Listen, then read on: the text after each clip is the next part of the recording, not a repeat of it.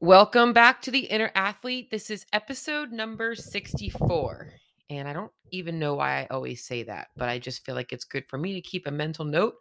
I'm almost at 100 episodes, and I'm really excited because I still remember the day that I started this podcast. It was after talking to my business mentor at the time. I had told him that one of my things is I wanted to start a podcast and didn't feel like I was ready, didn't have the resources. And still, honestly, I kind of suck at it. I don't do anything to promote it. I just kind of put my words out there. But he's like, just start it. And I did. That first week was, I believe it was like September of 2020. And I've recorded an episode every week up until the last, 6 weeks or so. I've been a little bit inconsistent, but I'm really proud of myself because I'm almost at 100 episodes, and I will probably be recording a few more episodes a week, only because I think that it might be better for me to actually not put so much emphasis into one episode and actually sprinkle it throughout the week. I tend to get off on tangents, if you haven't noticed, because I'm very passionate about teaching nutrition. And sometimes I think that as a listener, it might be easier for you guys to take in one thing at a time. So today's episode, I am going to be talking about something that I felt like would be very relevant to where we are in the year. Is January 1st, the day that I'm recording this.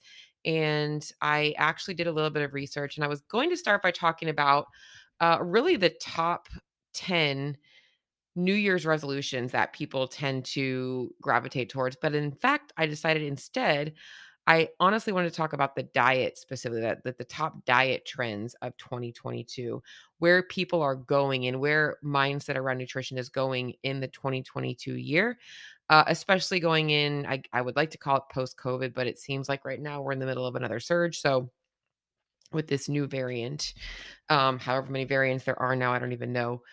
By the way, I'm still not vaccinated. So, but I just wanted to kind of maybe just give you guys some specifics on that, because I know a lot of people, one of those top 10 goals that people set for the new year is weight loss related or diet related or something of a combination of the two in terms of changing our nutrition and things like that with the goal. And I'm sorry if you hear my cat meowing on my lap right now. He is always looking for attention, and I'm not going to stop and re-record this. So today's episode, guys, we're going to be diving into the top diet trends of 2022. And then I'm going to end with finishing off by talking to you guys about the common denominator amongst them all. And that will segue me into another episode that will be kind of a piggyback onto this one, because I wanted to kind of separate these two pieces out.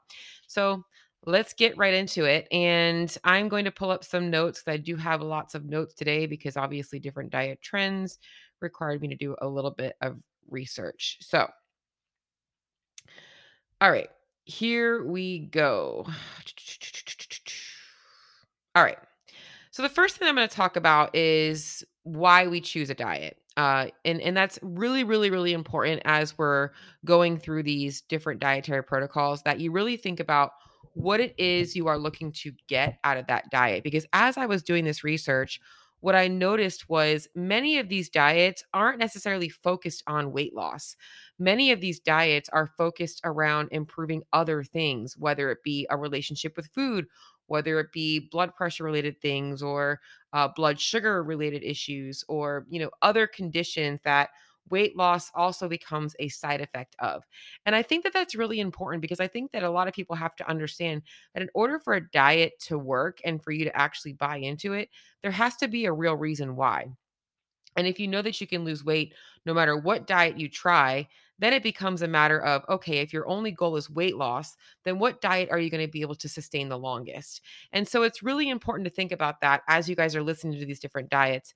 And then we are going to talk a little bit about, our approach, and how I kind of feel like it was kind of cool how a lot of these diets, I feel like what we do is a little sprinkling of everything, because everything that we do is very individualized, and what works for somebody isn't always going to work for the other person.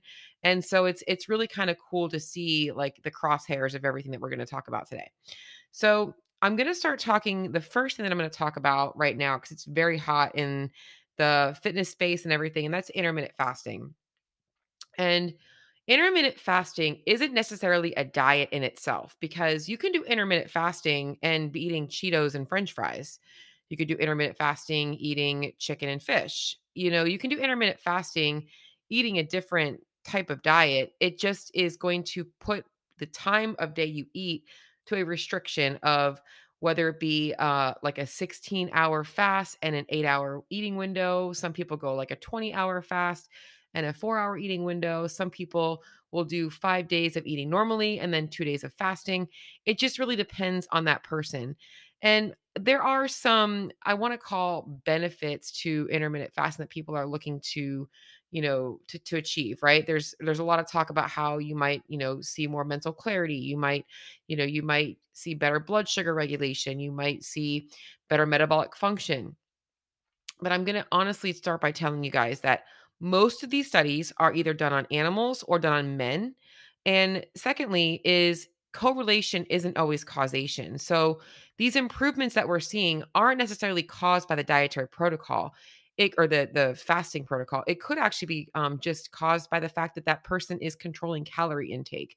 Because when it comes down to it all, and it comes down to the weight loss perspective of intermittent fasting and why that tends to be something that people look for, is that when it comes to weight loss, the only thing that intermittent fasting has to do with weight loss is that it restricts your eating window. So you are also likely to eat less. Okay. So if I'm only eating for 4 hours a day, there's only so much food that I can fit into that 4 hours. Now, this also goes into you actually identifying what kind of person are you. I do not think intermittent fasting is a great protocol for people that have a hard time practicing self-control around food. So if you know that you're somebody that can overeat very easily, I don't think intermittent fasting is going to work for you, because I think that it's going to tend to make you really, really hungry. And it's not likely that you're going to be able to restrict your calories as much as you would like to in that short eating window. So for instance, for me, I could easily eat 2,000 to 3,000 calories if I wanted to in a 2-hour window. I know that. I could very easily smash a burger and fries and then an hour later have ice cream, and I would definitely be at 2,500 or 2,700 calories. Now, obviously, you're probably not smashing a burger and fries and ice cream, but I'm just showing you that it is easy to overeat even in a short period of time if binge eating is something that you struggle with. The other thing that I wouldn't recommend, or the other people that I would not recommend intermittent fasting for, believe it or not, is women. Women tend to be higher stressed by nature. We have a lot more sensitivity in our hormone profiles. So intermittent fasting can actually increase cortisol levels rather than decreasing them. And this can make it really difficult for women as well. They might see a lot of mood fluctuations and other things. So it's not really recommended for women, nor is it studied on women. The other population that's kind of hit or miss, because I do know that people like Rich Froning, they talk about intermittent fasting being what's really helped them. Once again, is it the calorie control and that kinds of stuff, or is it the actual intermittent fasting protocol? But athletes need to be careful with this protocol. And I will say this, people like Rich Froning, other athletes that do practice intermittent fasting, they are taking in intra-workout foods. They are practicing intermittent fasting with, I want to say, a little bit of flexibility in that intra-workout, they might not be eating solid foods, but they're taking in calories from like liquid carbs and aminos and protein shakes and things like that. So they might not actually be eating, but they're still taking in calories. So technically their body does see that as food. So I don't really necessarily think that they're doing intermittent fasting. They're just calling it fasting because they're not technically sitting down and eating a meal. So intermittent fasting is the first one I want to talk about. And I'm honestly going to be going through 15 of these today, but I'm not going to be going through them all in as much depth as I am intermittent fasting. The reason I really broke that one down is because it's really a hot topic for a lot of people. The next hot topic diet that I'm going to talk about, the next diet trend, is keto. And keto has been around now for a few years, and its popularity has grown and then also kind of dwindled down a little bit as other diets have come onto the market. But it still reigns pretty high on people's list of things to try to lose weight. A couple of the things that people will say happens with keto is they have less inflammation, that they are more clear-headed, they don't get hungry all the time, they don't get cravings, they don't look for carbs anymore. But in reality, once again, are all of those things because of the calorie restriction, or is it because of the ketogenic nature of the restriction? I'm going to be honest with you. Most people are actually not even in keto. You know, I've had several clients who thought they were in keto and they were totally tracking carbs wrong, you know, because most people aren't doing it right anyways. You know, you can kind of call this low carb as well. But basically what a ketogenic diet does is most balanced diets for most people should be getting somewhere in between 200 and 300 grams of carbs a day, depending on the person, their lifestyle. With keto, these people can be sunken down to as low as 20 to 30 carbs a day. And there was even a spin-off of this that I saw when I was researching called like the sugar something diet, where you actually limit your carbs down to where they're getting no more than 4 grams of net carbs a day. This is also something that can be very stressful on the body, can also increase cortisol levels and make it really, really hard for a person to stick to this long term. This diet is not sustainable for people who like to eat carbohydrates. And I don't want to say that it's not effective, but the benefits of it really don't outweigh the downsides of it. Very few people actually need to follow a ketogenic diet. And so with that being said, the people that might really thrive in a ketogenic diet are people that deal with things like insulin resistance, or other blood sugar related issues. Whereas those people, the goal shouldn't be to live a keto lifestyle for the rest of their life. The goal should be to lower carbohydrate intake, increase activity levels, and then hopefully bring insulin sensitivity up and then slowly bring carbohydrate loading back up to get them into a balanced diet. Because at the end of the day, ketogenic diets are often very limited in the types of nutrients we can take in. You know, most people are gravitating towards meats and cheeses and things like that. They're not getting a lot of whole foods, fresh veggies and stuff like that. It limits the amount of carbohydrates and fruit that you're going to be eating. And as you're going to see, as I go down this list, that for a lot of people that have other benefits of dieting or people looking for other benefits of their diet, keto does the exact opposite of that because it really limits the amount of nutrients we can take in. So I'm not a proponent for the ketogenic diet. I am a proponent that sometimes when I have a client who is really stubborn with fat loss, they have a very sedentary life, I may have to bring them into a ketogenic phase for a little while, but I'm not even going to call it keto. I'm going to honestly call it more like a low carb. With the goal being like, hey, let's get you moving more. Let's get you more insulin sensitive. And then we'll be able to bring carbohydrates back up. I think the real pull to a ketogenic diet is the simplicity, right? In the beginning, people tend to lose fat pretty quickly because, well, we lose weight pretty quickly, not necessarily fat, because you're literally eliminating an entire source of calories. So just like intermittent fasting limits your calories by limiting the time you can eat, keto limits your calories by limiting the amounts or the types of foods you can eat. So if I had the choices of protein, carbs, and fats to get my calories from, and I take out one of those columns, now I'm limited by the types of calories I can, or the amount of calories I get. The problem is, and where people run into an issue, is that they stop thinking about why am I no longer losing weight? Their body's adapted. They're no longer getting that, you know, glycogen depletion from not having carbs anymore, and the weight loss slows down. And that's where calorie control comes in play. So just like intermittent fasting, we have to count the calories. So if you are looking at the low carb lifestyle, like, hey, this might be the way that I want to go. You know, maybe you do have some, I don't want to call it like trigger foods, but that's exactly what I want to say. Some people just tend to say like, hey, I really cannot eat carbohydrates, which I'm going to honestly say, it's not carbohydrates those people have a hard time practicing control over. It's highly palatable foods, which are two very different things. So here's the difference. If you're craving carbs, if I put a bowl of brown rice in front of you with nothing on it, you would eat it. If you're craving highly palatable foods, those often have a combination of carbs, fats, and sugar, or carbs, fats, and salts. That's going to be things like tortilla chips and guac, French fries, cakes and cookies, all of those things.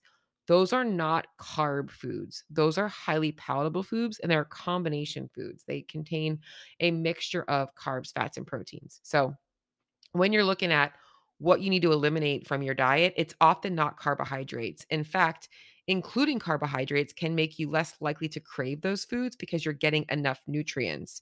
whenever we're getting a craving, it isn't always a mental thing. Sometimes it actually is a physical need for something.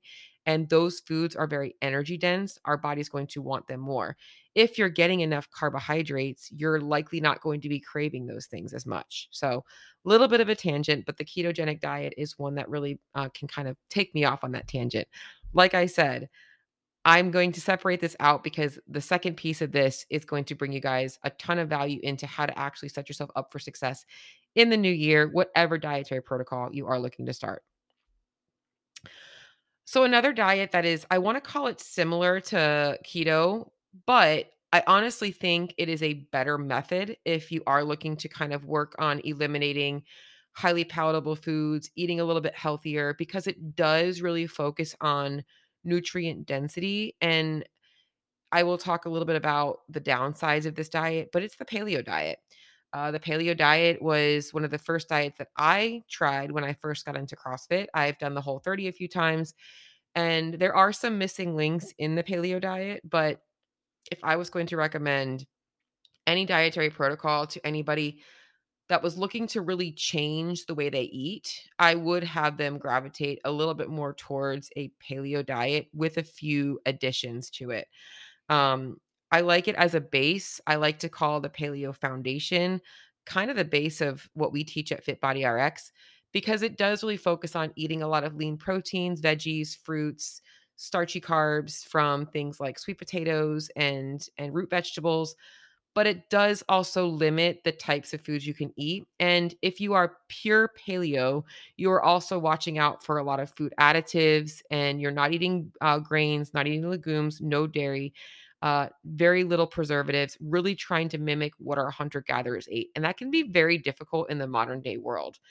Now, if you use the Paleo diet as a base and a foundation, it makes it really easy for people who do have to eat on the go a lot, because you know, maybe deli turkey isn't what our ancestors would have eaten, but it is a better choice than I'm going to get this like quesadilla explosion taco from Taco Bell.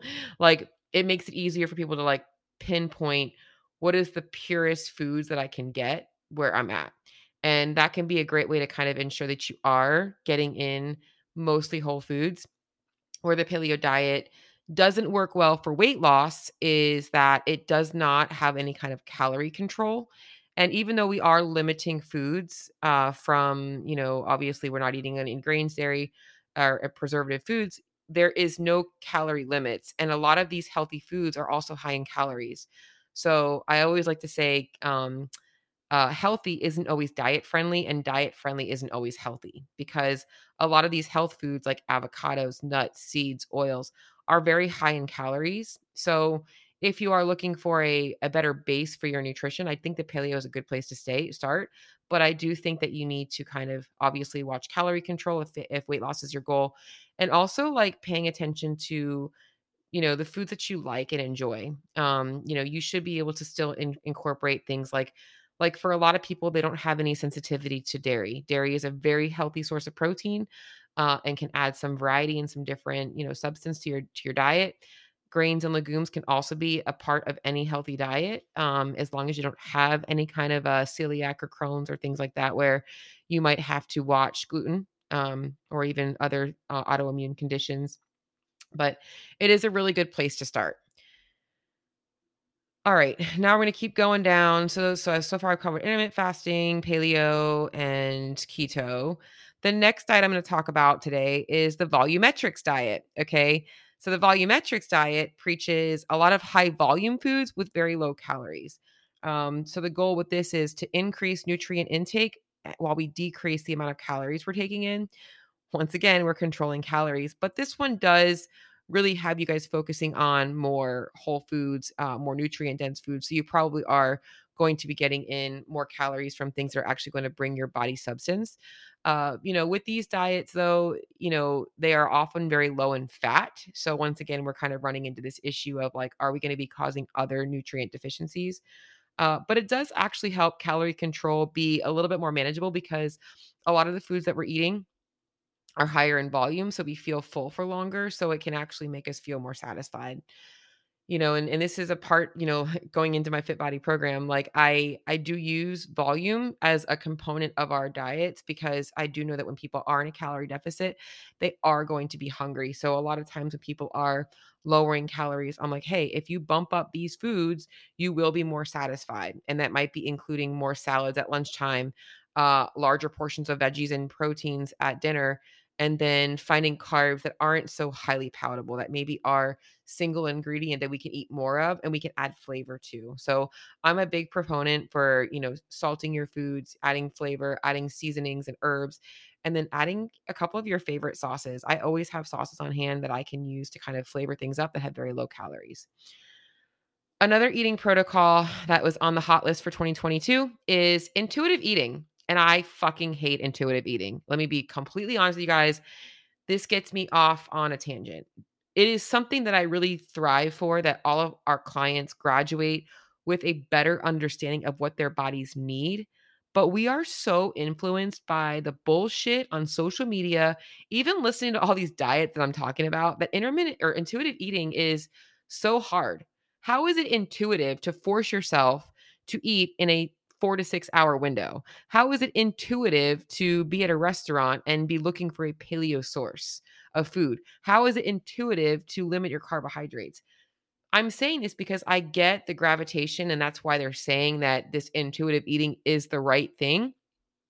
But for a lot of people, they see intuitive eating as eating whatever they want. I intuitively am craving a donut, so I'm going to have a donut for breakfast. And that is not what the principles of intuitive eating teach. So it's really important that application is there. I do believe that when we work with clients and we take them through the protocols of finding the right foods to eat and balancing the amount of calories they're getting in and all those things, that they are more intuitively going to choose the things that they need to hit those calorie needs and the nutrient needs. But it's not necessarily intuitive eating. Like, there are going to be days where they're like, I actually want to have that is intuitive, right? If we were just going on intuitive eating, like I said, too many people are influenced by the crap that they hear, the good versus bad. And these are the principles of it, is like, you know, restricting foods is making us fatter, no good or bad foods, because, you know, that's creating this bad relationship with food. But people just tend to really misuse it. And so I don't really think it's a great protocol for anybody trying to increase awareness of what they should be eating and also allowing themselves to eat the things that they shouldn't be. I think a better method is getting people to understand and trust themselves first by giving them the structure that they need to be able to be more intuitive. So the goal, honestly, I feel like intuitive eating isn't really a dietary practice. It is something that is earned from a diet. So from really dialing in your nutrition and getting a better understanding of your body's needs, we can become more intuitive. But I don't think it is a good protocol for somebody to use to either lose weight or whatever, develop a healthy relationship with food.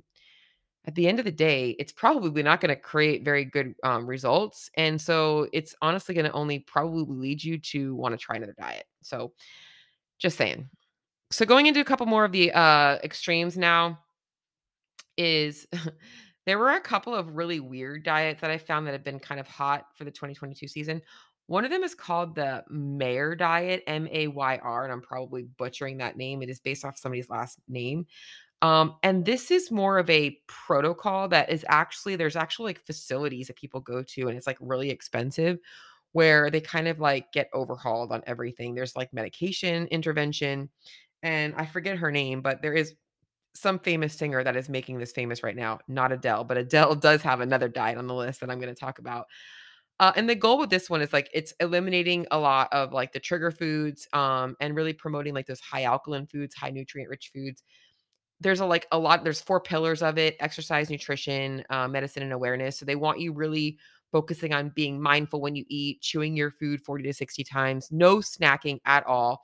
It starts with the sugar and caffeine detox. It's very strict, rigid. And like I said, it does require for like the full experience, either to buy their program or to go to their facility. And neither of those should really be necessary for a person to change their nutrition habits. If you have to go to these extremes, then you likely have bigger picture problems than your nutrition. So the goal really should be to find something that you can do at home in your current situation, even if that does mean doing the uncomfortable thing, like starting the day before with making a plan, you know, nutritionally for your day, which is really the biggest problem that people have anyways in nutrition. So now I'm going to kind of go from the opposite of a lot of these diets. Oh, I'm sorry. I have one more on this list here, which is the Mayo Clinic diet. This is kind of similar to the Mayr diet, but it's a little bit more, it's a little bit less extreme. It's something that you can do at home. Once again, I think this is very much like what we teach, but it's like lifestyle based. So it's portion control, better food choices, better movement choices, and things like that. You know, I just think the biggest thing with all of these is that all of these protocols are just, why do we have to have so much? Like, why does a diet have to have a name? And that's really what this is getting me on this tangent of, like, why do we have to name it? Like, how is the Mayo Clinic diet really any different from the Paleo diet? Can I just eat Paleo and work on portion control and food choices? Like, you know, can I just do the Mayr diet and be keto? Like, it doesn't make any sense that people have to really name things. Now, on the flip side of these diets, because a lot of these diets, well, I should say these first ones that I talked about are really geared towards, I think the overarching, you know, pull to them is weight loss. There are a category of diets that weight loss can be a component of, but they're actually focused on something bigger, that there's another reason for the diet, whether it's, you know, immune, you know, with Paleo, I guess it's kind of like that, but more of like an autoimmune condition or inflammation factors, you know, brain cognition. And so there's a list of these that I'm going to go through. And I'm going to kind of go through these pretty quickly because I think that this is really not what people want to hear about, but I know that you guys should hear about it because it is also kind of cool. And one of them is the immune boosting diet. And I put quotations in my hands right now, if you could see me, because this is obviously because the pull from COVID, right? Everybody's getting sick and we're looking for ways to like make ourselves better. And this diet pushes a lot of high protein because low protein consumption was linked to higher rates of COVID-19. It pushes foods high in A, C, and D, and obviously eliminates a lot of those inflammatory foods or foods that are going to trigger any kind of an immune response. But once again, why can't just eating better, more whole foods and less processed foods and less of those highly palatable foods create that immune boost? Why can't those things happen? Why do we have to call it a diet? You know, because people are buying a diet because a diet is supposed to be the solution, right? The next one on this list is the Mind Diet. And this is a diet focused around improving your cognitive brain function. It focuses on more plant-based and lower sodium because high sodium foods and I guess a lot of red meats are linked to a decrease in cognitive function. And by reducing our sodium intake, we can also reduce our risk of Alzheimer's disease. It's eating a lot of fruits, vegetables, legumes, healthy fats, and oils. By the way, once again, I know I'm not plugging the Paleo diet because you guys all know how I feel about it, but a lot of those foods are also on that, which is why we use it as a foundation. The real thing about these, like the Mind Diet and a couple of the other ones I'm going to talk about here is, you know, especially plant-based, because I'm going to go down and I'm just going to talk about these real quickly before I get on this tangent. It's like you've got plant-based diets like the vegan diet, which is no animal products. You've got pescatarian, which is going to be your vegetarian diet plus seafood. You got flexitarian, which is like, you know, it's pro-plant-based, but it allows for some animal proteins.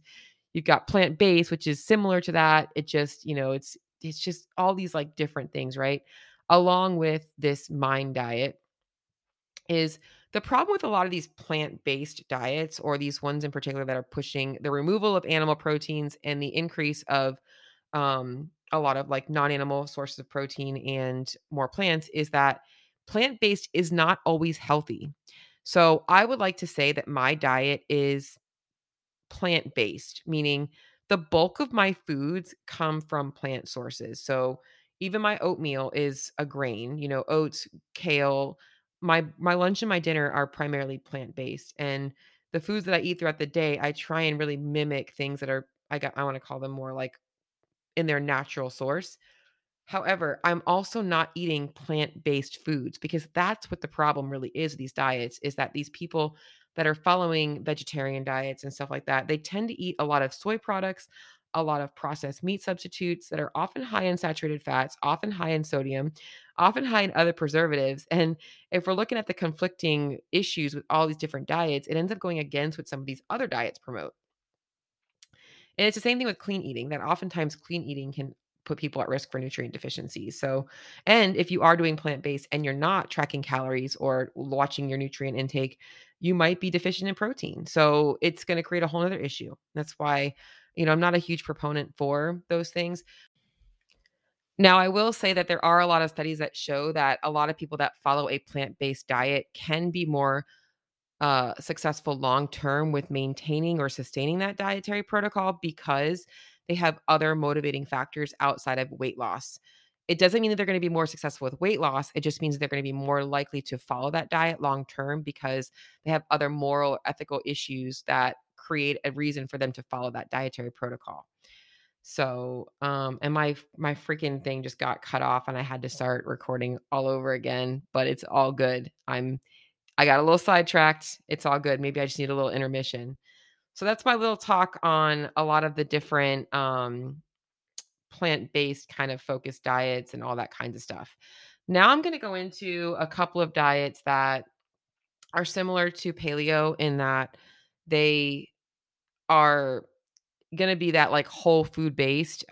They might have a couple of other foods included in them, which is like the Mediterranean diet and the Nordic diet. They push a lot of food balance. They push a lot of whole foods, lean proteins, healthy fats, lots of veggies and things like that. But once again, if you're looking to lose weight, which a lot of you guys out there are looking to honestly either perform better or lean out, that these diets also need that component of calorie control. All right. The last slide I'm going to talk about that is more from like a health focused one is going to be the DASH diet. This is another diet that's on there kind of similar to, I want to call it similar to like the Mind Diet, where that one, you know, is watching your salt intake because it's, you know, hopefully for cognitive dysfunction. With the DASH diet, they're looking to control blood pressure by limiting your saturated fat intake and obviously trying to keep your blood pressure in check. So also going to be a lower sodium, lower processed food diet. For these diets to be effective with weight loss, once again, you have to have that calorie component to it, which is the next piece that I'm going to talk about is going to be a lot of your calorie control based diets that maybe there are some proponents of food quality, but they kind of go on the opposite end of things. And these are the ones that a lot of people are going to gravitate towards because they seem to look easier in application. First one is going to be Weight Watchers. And I feel like I should have saved that one for last because I'll be honest, of all of the calorie portion control based programs, I actually do think Weight Watchers is a pretty good program. And I'm not promoting it. I'm in no way affiliated with it, but I do think that it has some things that I really like about it. Their food tracking. So they do obviously track food because they want people keeping a food diary. They have a point system that they use. So the only problem I have with that is it doesn't really teach people what they're actually eating. They're just eating by like a color system or a point system rather than like, okay, well, how much protein am I actually getting from this 3-ounce piece of chicken? But I really like with it is that there is accountability. Some of the downsides of Weight Watchers though is I don't want to say that their dietitians and their nutritionists aren't qualified because they are, but I don't think it's individualized as much as it should be. And these dietary protocols are often super low calorie because they want people to get quick results. And that problem with that is it makes it very hard to sustain long-term. So people will often see a very quick drop in weight and then it kind of plateaus, they lose motivation and they abandon ship. And I think that this is where the accountability isn't enough, nor is the coaching enough because they're not getting, okay, well, why is this person plateaued? Do they actually need to bring calories up? Do they need to be moving more? Did we drop their calories too much? There's not enough of that involved in it. So it's kind of like how I feel about Beachbody too, whereas I think Beachbody is a great thing to get people moving and all that kinds of stuff, but it's not real coaching. It's honestly a lot of cheerleading and not a lot of actual coaching on what those people need. Another one similar to Weight Watchers is going to be Noom. Noom is an online, or it's an app that you can download, and there is a food tracking and habit tracking, and it is based on calorie control. Once again, I don't think that the adjustments on the calories are very individualized. I think it's more general. which can be totally fine for a lot of people. I think you can be very successful if you can be compliant with that, but a lot of people can't. A lot of times the calories are very low. People are getting hungry. People are losing motivation. And that's honestly when dishonesty becomes a factor. And it's not necessarily that the person isn't being compliant. I mean, they're not being compliant, but they're hiding the fact that they're like, I'm hungry and I'm not going to log this extra couple of bites of chicken that I had, or I'm not going to log the cookie that I ate. I'm not going to log those things because I'm hungry and I don't want them to see that. And that can become an issue because if you're eating calories that aren't being tracked, then you're not going to be getting the results that you want to see. And then the last one here that I want to talk about is the Nutrisystem, which is calorie controlled, but it's calorie controlled in meals. And I do get a lot of clients ask me like, do you think I should just like hire a meal prep company? And yes, meal prep companies can be super like easy, right? You don't have to think about it. They're just putting food in your cart and you're eating it and it's hitting your calories.